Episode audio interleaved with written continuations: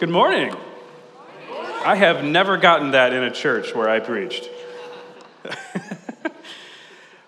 well, like you've heard, my name is Professor Yoder. I teach ministry here at uh, Cornerstone. Um, yeah, more ministry students, come on. I also teach some of the Bible classes, so it is an absolute blast. It's an honor to be here with you guys today. Um, I've been around Cornerstone for a little while. I've been here actually 10 years. I was over at the seminary, we say across the pond um, for nine years, and now I'm in my second year teaching undergrad here, working on a doctorate myself. So I've got a student hat that I put on a lot myself as well. So it, is, it has been good to be part of this series this semester. I've tried to make as many chapel services as I can. Um, but as we continue the theme of the semester, our Christ, our greatest friend, my job today is to explore like what it means to respond to this truth or this reality? Like, how do we lean in? How do we experience Jesus as our genuine friend? So that it's not just like an idea in our heads, yeah, Jesus our great, great friend, okay, what, now what, right? So, as we begin, let me start with a word of prayer, and then I'm going to lead you through a little reflective exercise, sort of the kind of thing I do in my classes. So, let's pray together as we begin. Father, we thank you for today. We thank you for this week. Lord, I thank you for the worship team that led us to draw our eyes and our hearts to you. I pray that you bless them. Bless this time. May our hearts be drawn to you. May, may you be speaking your word into our hearts. Me first, and everyone else as well. And may we, may we just really be uh, caught by what your spirit is doing in our lives. In Jesus' name we pray. Amen. Okay, so uh, before I get into, this, into the scripture, here's, here's what I want to do. I want to lead you through a reflective exercise. Um, I'm going to put four different uh, statements on the screen. And what I want you to do is just pay attention to your response. It's like what thoughts come to mind, what emotions come up, or what just where do you go with it? Does anything happen at all? Okay, so there's four different statements. This is where I want to start uh, before we get into, into the passage. Okay, here's first statement God loves you. Okay, pretty simple. You've been around Cornerstone, you've probably heard this a few times. There's a really great sermon a number of weeks ago I remember hearing in here about God's love out of Romans. Okay, so pretty simple, pretty basic. First one God loves you. Second statement when God thinks of you, he longs for you with a deep love. That one feels a little more, what, intimate? A little heavier? A little something more to it? How does it hit you to hear that God longs for you? Third statement God is head, head over heels and giddy with love for you. That one sounds a little silly, doesn't it? We're talking about the creator of the universe. This is actually language I, I, I, read in a book a number of years ago, and it just caught me like, that's an odd way to put it.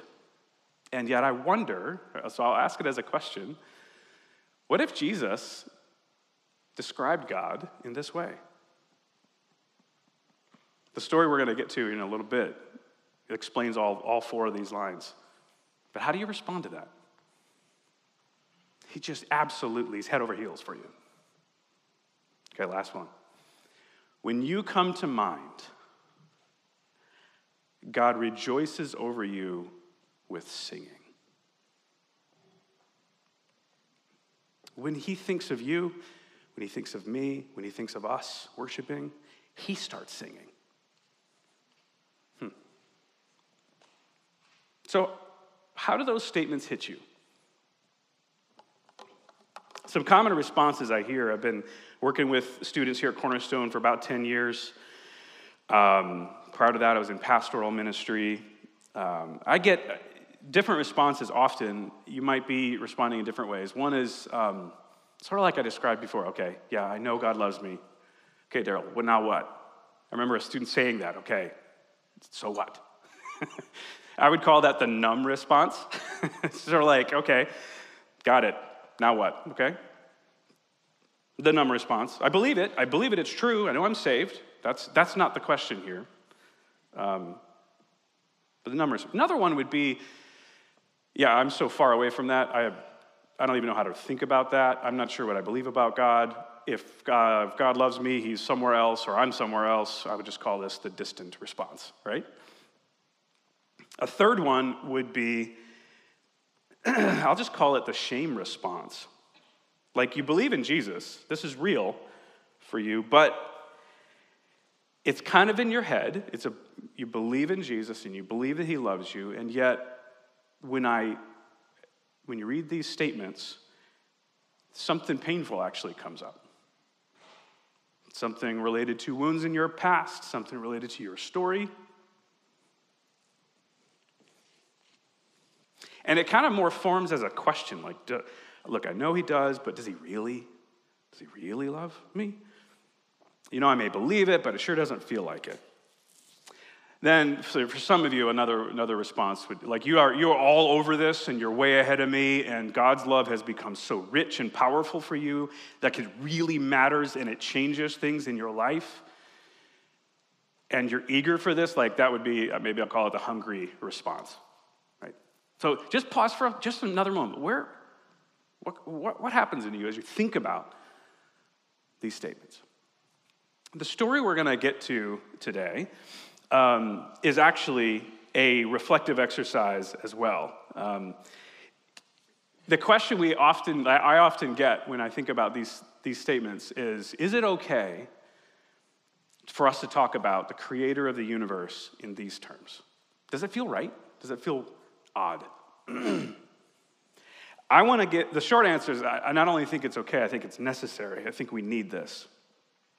Okay, so the passage I want to spend some time on, Jesus is really offering a reflective exercise of his own.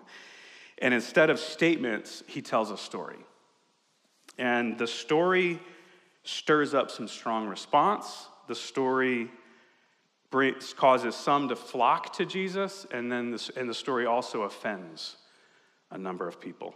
So if you have your Bibles, you want to turn to it. I'm going to be in Luke chapter 15.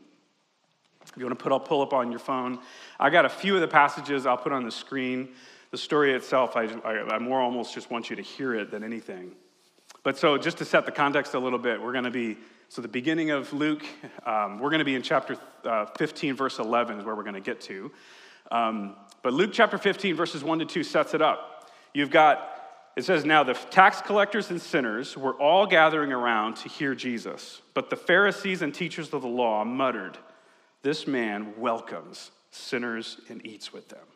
So notice there's two groups. We have to pay attention to this. This is context for where and why Jesus tells the story. You got tax collectors and sinners on the one hand, right? So these tax collectors are the traitors.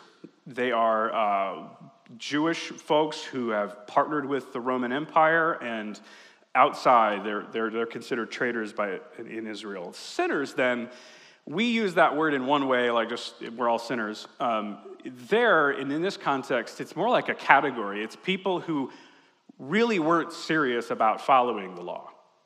They were just kind of living outside of what the Old Testament law, what the Hebrew Bible taught Israel. So then you have the Pharisees and teachers of the law. So the Pharisees, these guys, well, I mean, these are the gatekeepers of spirituality. These, these, these guys together, Pharisees and teachers of the law. They, their job, and if we can try to understand where they're coming from, it helps us understand the stories. Their job, their role, their goal was to help Israel become faithful enough to the law that God would step in and rescue them. It's a little misguided, but that was their role. That was their, their hope to help people be faithful enough that God would actually step in and rescue them. The tax collectors and sinners were part of the problem, especially sinners who weren't even really trying to follow the law. Although the Pharisees and the experts of the law knew the law, they had lost God's heart in it. And Jesus confronts that over and over and over. So, the passage we're going to look at today is where Jesus responds to this with a series of stories. They're parables, word pictures they, that express the heart of God.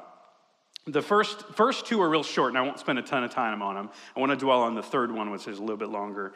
The first story is, um, they, I want to mention them because they set up a theme that's really important. The first one is a story about a shepherd who loses a sheep, and the second one is a story about a woman who loses some money. They're really short, you could read them really quick. The, both of them lose something. They feverishly work to try to find it, the shepherd leaves the 99 sheep and go and fi- finds the one that was lost, and the woman goes all through her whole house trying to find this lost coin. Okay?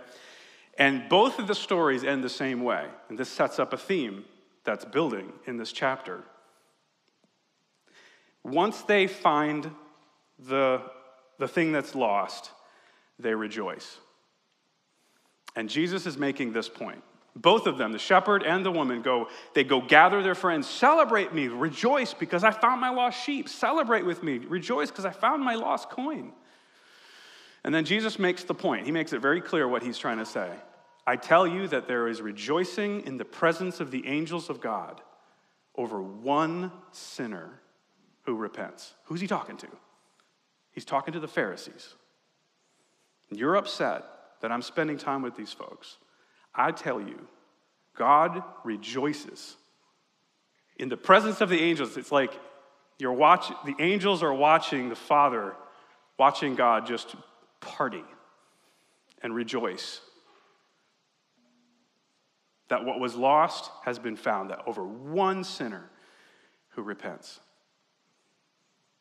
So that's setting up. That's right before our, the story I want to spend time on, which is a very familiar story. You probably know where I'm going with this. A lot of, a lot of you will be, will be familiar with the story. If, you, if, you, if you're not, you probably have heard parts of it. Uh, Jesus sees the tax collectors and the sinners gathering to him, and he hears the Pharisees complaining. And he says, Look, God rejoices, he celebrates when sinners come back to him. To the Pharisees, you should rejoice too. And then he tells this story. It's a little bit longer, so I want to spend a few minutes with it. It's the story about a father with two sons. You guys familiar with that one? One son takes his father's money, runs off, wastes it all, ends up coming back pretty humbled, and the father takes him back, and there's an older brother who's sort of rude. You, know, you get the idea? Okay? That's the story. I want you to sit with me with it, and I'm going to walk through the story just in three parts. There's three main characters the father and the two sons, and we'll just look at each one and just make some observations. If you want to follow along, you can. Um, I, I, didn't put all the, the, verses up here. If you want to just close your eyes and, and just let the story come to you, that's fine too. I want you to picture what it's like there. This is what stories do, and this is what Jesus is doing with, with this parable. So you got two, a father and two sons, a son, a young son with a rebellious heart, and an older son with a hard heart. It starts in verse 11. First, the part about the younger son. Jesus continued there was a man who had two sons. The younger one said to his father, Father, give me my share of the estate. So he divided his property between them. Not long after that, the father or the younger son got together all he had, set off for a far a distant country, and there squandered his wealth in wild living. After he had spent everything, there was a f- severe famine in that country, and he began to be in need. So he went and hired himself out as a, to a citizen of that country who sent him to his fields to feed pigs. He longed to fill his stomach with the pods that the pigs were eating, but no one gave him anything. When he came to his senses, he said, How many of my father's hired servants have food to spare? And here I am, starving to death. I will set out and go back to my father and say to him, Father, I have sinned against heaven and against you. I am no longer worthy to be called your son. Make me like one of your hired servants. So he got up and went to his father. Okay, so pause the story. Just thinking about this younger son, Jesus leaves a lot of details out of the story, if you think about it. We don't really know where he went. We just know it's outside of Israel, probably far, you know, far away, a distant country. We don't know what specifically the son did. Jesus doesn't get into those details. If you know the story, you know the older brother accuses him of sleeping with prostitutes, which is a little unclear how he would know what he was doing, but We don't really know. Jesus doesn't bother with those details. We also don't know how long he was gone. Is this a year? He blew through the money in a year, or was this like 20 years? Again, we don't know.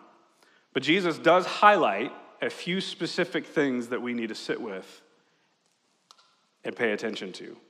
The first thing is just how selfish, uncaring, and disrespectful this request was. I don't know how it hits us in our culture. I don't think we can fully appreciate it unless you put yourself in that setting. But scholars think he was probably pretty young. Uh, if he's single, probably means he's in late teens. So you're, you're thinking about a teenager who wants his dad to give him his inheritance as if the dad has already died so he can take it and go do what he wants. Kind of disrespectful. Here's the other thing if there's only two sons, in a patriarchal culture, the older son would get a double portion. So you divide it up in three parts. The older son would get two thirds, and the younger son would get a third, a third of the estate. That would mean the father has to sell land. That means the father has to lay off workers. This is monstrously disruptive. And if you look at the words that Jesus uses, you don't see this in the English real well, but if you look at the words Jesus uses, you can see the pain that it's causing the father. Um, it says, the son asks for the estate, for his inheritance or his part of the estate. But then it says, he divided his property between them. The Greek word there is bios. It means word, it's the word life. He divided his life between them. It's like this younger son has just ripped a part of his life away. The, the father is experiencing this in probably ways that the son could never appreciate. It's tearing his life apart. The second thing I think about here that Jesus is really clear about is whatever the guy was doing, whatever that is the wild living involves, it was self-destructive. Notice that Jesus doesn't focus on likely damage that he did to someone else. Um, he's focused on how self destructive these, his actions are. He, he ends up in poverty and suffering. The bad things he was doing were destroying him. Feeding pigs, an unclean animal, is the lowest of the low. But don't miss this, he's also deeply lonely. No one gave him anything. So he's pleading Okay, so last thing is just that the consequences of his decisions is what led to this. That's what Jesus is focusing on the, the consequences of his own decisions. God often allows us to experience the results of our own sin. We hit the bottom, which is actually a grace. Many of us, I won't make you raise your hands, I'll raise mine. I've had this experience more than once. You hit the bottom, and you've got nowhere to look but up. And you have to face yourself. This is a picture, a, painting from, uh, by Rembrandt of this story, a famous one if you Google it. It just shows the son absolutely torn apart by his own life, by his own decisions, and the father receiving him, and that's the older brother to the right. Okay, I can't tell you how often I have uh, sat with people in their spiritual journey, listened to their stories, and they describe some season of deep pain where God has met them in a profound and new way and it changed everything for them. Okay. For some people, this is where faith starts. For some people, faith starts and builds slower, and then there's a time when God meets them in a really profound way. Uh, uh, there's a, a, pastor in Rockford um, at Magnified Church that I, I, love this quote. I've heard from him. It's, a, it's one of the few quotes I say a lot um, by pastors. It's a, he just says, The day of, best day of your life is the day you face yourself. Pastor Louis at Magnified Church. The best day of your life, best day, is the day you face yourself. That's what's happening with this younger son. If we want to experience Jesus as a genuine friend, we have to face ourselves. If we want to deep down know that God is for us, that He's not against us, this isn't about wallowing in self condemnation. It's about turning to the Father and coming to Him and experiencing His love in a way that matters, in a way that changes things, in a way that is real. So, experiencing Jesus as a genuine friend flows from this experience of God's love. That's one of the points, I think, of this story. We have to come back to the Father, and it will change us deeply. But the, really, the story is really more about the Father than about the sons. So let's look at the next little bit about the Father. Verse 20. While he was still a long way off, so while the Son was still a long way off, the Father saw him, was filled with compassion for him. He ran to his Son, threw his arms around him, and kissed him. The Son said to the Father, Father, I have sinned against heaven and against you. I am no longer worthy to be called your son. But the father said to the servants, Quick, go get the best robe and put it on him. Put the ring on, a ring on his finger and sandals on his feet. Bring the fatted calf and kill it. Let's feast and celebrate. Just like the shepherd and the woman, I found what I've lost. Let's throw a party. For this son of mine was dead and is alive again. He was lost and was found. Just stop and think about how shocking that would be. This son took a third of the estate, laid off workers, wasted it. And the father's not asking for any restitution. How do you think the other workers saw this? You're just going to let him back in here? What? That's the story Jesus tells. And it's not even that. This is where it ought to help, we ought to get a little uncomfortable about this next part. The father's response is pretty undignified. We could almost say a little embarrassing. Any embarrassing fathers out there? You love dad jokes way too much? I like this. He might even be a little giddy. Look at how he describes. He runs out to him. In this culture, the patriarch wouldn't go running. Children run. The patriarch doesn't, but he runs out after him. It literally says, not threw his arms around, that's the English version of that. The words in the Greek are, he fell on his neck. It's like relief. And he kissed him affectionately. This isn't a formal, you know, kiss. Welcome back, son. We have a talk to do. We have to figure out what's going on here. Where have you been? Ima- imagine your dad doing this. Make this really uncomfortable. Throws his arms around you, hangs on you, and you're thinking about what you've done. I mean, wouldn't it be like, Dad, come on, I don't deserve this. Stop, come on, Dad. Jesus offers a story like this to describe the creator of the universe. a father who feels deeply for his children, who's willing to embarrass himself, even if it offends his servants, even if it offends his other son. Why? Out of just pure joy to have his son back.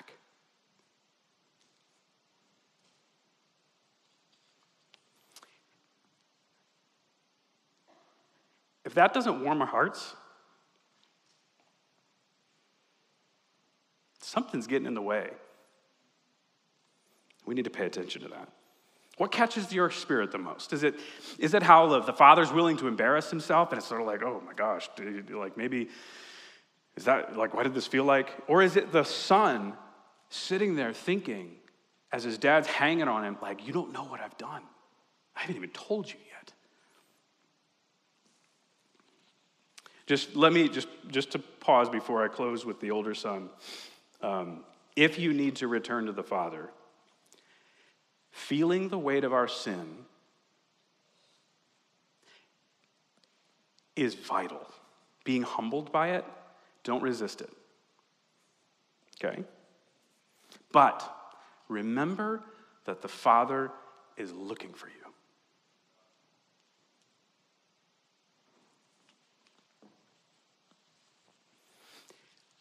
And when, he, when you come to him,